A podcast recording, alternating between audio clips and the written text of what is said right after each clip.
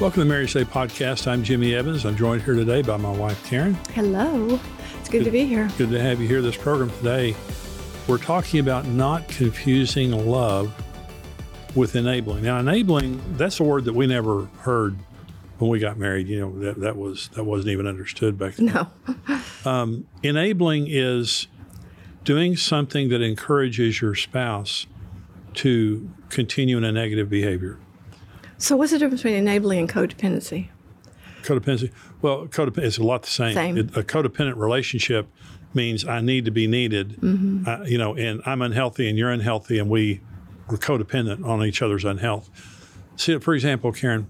So I had a I had a. This is an extreme situation. I'll admit that, but it shows you what enabling is. So I had a woman that her husband had broken her jaw, broken her arm, and put her in the hospital twice, and she blamed it on herself. Mm-hmm. Okay. And see, every abuser has to have an enabler. So, she's the codependent one. Well, well, yeah, she's codependent, and she needs to be needed, and and so uh, he beats her up. But if but if she wouldn't have made him mad, he wouldn't have done it. And so she was in my office, and I was saying to her, "There is no excuse in a million years for a man laying a hand on a woman like that." Well, I know, you know, but he really doesn't mean to. Well, he had a bad bad day, whatever. That's enabling. Mm-hmm. Okay, ena- enabling means, well, for example, um, a drug addict mm-hmm. has to have an enabler. Mm-hmm. Okay, someone has someone's paying the bills for this person, uh, and so there's men enablers, there's women enablers. So there has to be some healthy boundaries. Let me give you an example of what I just said. Let's just say that you're dating. You're dating, and you notice that your spouse pushes you one day. He gets mad at you, or she gets mad at you, because there's some women that beat the heck out of their husbands. And so they, they get mad at you and they, they push you. And they're, they, they get physical with you. Okay? And, and then you let it pass. And then because whatever happens in dating is going to get worse in marriage. Okay? There's another way. And so that means you're unhealthy. If i'm willing to let to be the scapegoat. Mm-hmm. If i'm willing to let you do a negative behavior and i enable you to do it that just means i'm unhealthy. But the healthy thing is say don't you ever put your hand on me again. Mm-hmm. A- and and to say I like that quote you always say the first time, such and such, and then the second time, first first time is shame on you second time is shame on me. Yeah. Yeah. so, no the, no the, that's, you're It's the talking about victim no. thing, yeah. Fir- first time you're a victim the second time you're a volunteer Exactly. I love that quote. Well, so there's some people who get mad. There, there was a there was a person who heard me say that, and they got really mad at me, and they said, "I didn't volunteer for this. If you keep letting it happen, you did. Yes. You know, if you let somebody keep abusing you, that that's not Yeah, because that's what we're talking about. We're talking about physical abuse. well. But we're talking about it could be drug addiction. It could be a gambling True. addiction. True. Uh, and it's, it's like this. Well, so it could be uh, just negative behavior. Just uh, we have a situation that we're familiar with that there is, uh, I'm going to say, a man who is verbally violent to his wife and everybody around him. He is the most, uh, I don't even know how label to put on it, and she puts up with it. And the reason that he keeps, if she, she should tell him, you're not going to talk that way to me and the kids. Mm-hmm. And if you do, I'm going to find another place to live or you're going to leave. Mm-hmm. And so, because it's not just a little uh, innocent behavior, he is verbally violent. He, Well, and I think that you and I, ca- when we first, I can remember this so clearly. We were like young married, but we had, you know, we were in church and we had be- become healthy and we were doing really well, actually. And I remember all these self help books started coming out. And everybody was talking about these self help books. And so when I when you're talking, this is what comes to my mind is we today's people or generation, whatever, it's a bunch of entitled people that think that they can behave any way they want to behave. That's and There's no consequences. Right. And you know, it's this um, this thing of I'm protecting myself. It's all about me. It's me, me, me. It's self, self, self. And you know, and then that's why books have to be written about boundaries, because you know they've crossed too many boundaries. And you know, so I think what you and I are trying to say here is come back to the middle of what God says. You know, of what of what He says is healthy, and you know, and um, and it is exactly what you said. No, you can't talk to me that way. No, you can't treat me that way. You know, and it's it's just finding that healthy balance of, you know, if your if your spouse is unhealthy and enabling or codependent, you can need to get some counseling. Well, people people will treat you like you train them to treat you, and if you let people disrespect you and walk all over you, it's your fault. Mm-hmm. Now, not the first time, but the second, the third, the fourth time they're doing it because you don't set any boundaries, mm-hmm. and so you don't. You're not going to talk to me like that. No, I'm not going to sit here and let you talk to me like that. Now, all of us are imperfect, and we have to love each other in spite of our imperfections. But here's here's another way to say it. I'll love you being imperfect, and you're going to have to love me being imperfect, but I will not help you self destruct. And I will not help you to hurt the people around us. And so there's behavior that's just, uh, there, there was, a, when we started pastoring Karen 40 years ago, when I first started pastoring the church in Amarillo, there was a guy, his name was David, and he wouldn't work. His wife didn't work. And, uh, and he, uh, borrowed, he didn't borrow. He, he said that he was living by faith. And he said, um, the Lord told me not to work, that people would take care of me, and that would be a sign of his blessing on me. So he would come into church, and his wife, they had several children, and they let everybody know we don't work, we're just trusting God. Well, the good people of our church helped him. They helped his wife. Mm-hmm. Uh, and I told him one day, I said, Now, you're not going to get any more money out of our people. If you're not going to work, you need to leave this church. The Bible says if a man won't work, he's worse than an unbeliever. Mm-hmm. So he's sitting there panhandling mm-hmm. off of everybody in the church, and his wife is sitting there staring at him. His wife should have said to him, Bud, you go to work and you leave these people alone, but she enabled it. Okay. He was wrong, but she put up with it. And so I'm not going to sit back and watch you self destruct, whether it's a gambling addiction, a drug addiction, an alcohol addiction, a porn addiction, whatever it might uh, physical abuse, verbal abuse, whatever it might be. I'm setting a standard that lets you know if you want to change and get help, I'll help you. I'll, I'll go with you. I'll help you, and I'll love you anyway.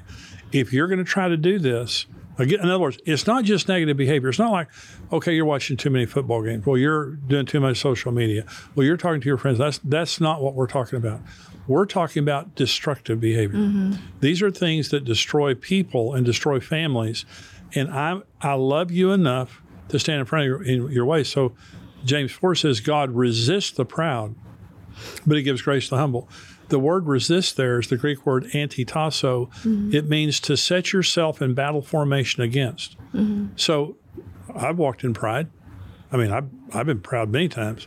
Well, the Lord resists that. Well, does that mean the Lord doesn't love me? No, the Lord loves me a lot. Here's the picture. So you see your child, and your child is about to walk off a cliff. Mm-hmm. Do you stand there and watch him do it? No. You get in front of them and you fight them, and they think they're right. You know, they're a teenager; they think they're right about everything. So they're walking toward the cliff. Do you stand back and say bye? Well, good to know you.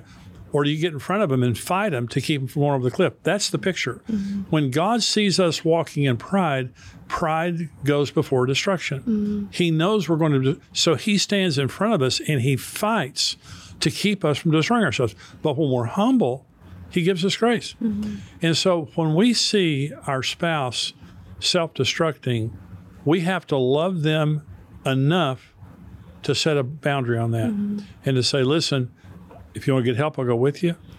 Uh, I'm not going to let you keep taking money out of our bank account to go buy drugs. Uh, and I'm not going to I'm not going to sit back and watch you, you know, verbally abuse me and the children, you know, blah blah blah. Again, men and women.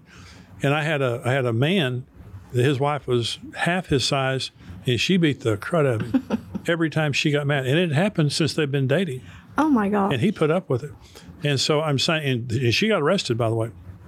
So the yeah, that's a, that's but definitely. it, but Karen, a lot of these things start mm-hmm. very innocently. Well, I have a question because this come, popped in my head when you were talking. So, th- with a codependent or enabling person, don't you have to have a manipulator, somebody who manipulates because they know how to manipulate. They know how to convince this person. They're masters at manipulating That's the right. whole situation, and you know, telling you know, oh, you're crazy. Oh, that's not true. Oh, da, da. Well, the person that's the the manipulator or the abuser, they need this person over here. They can only be who they are with an enabler. Mm-hmm. Okay, so they're codependent.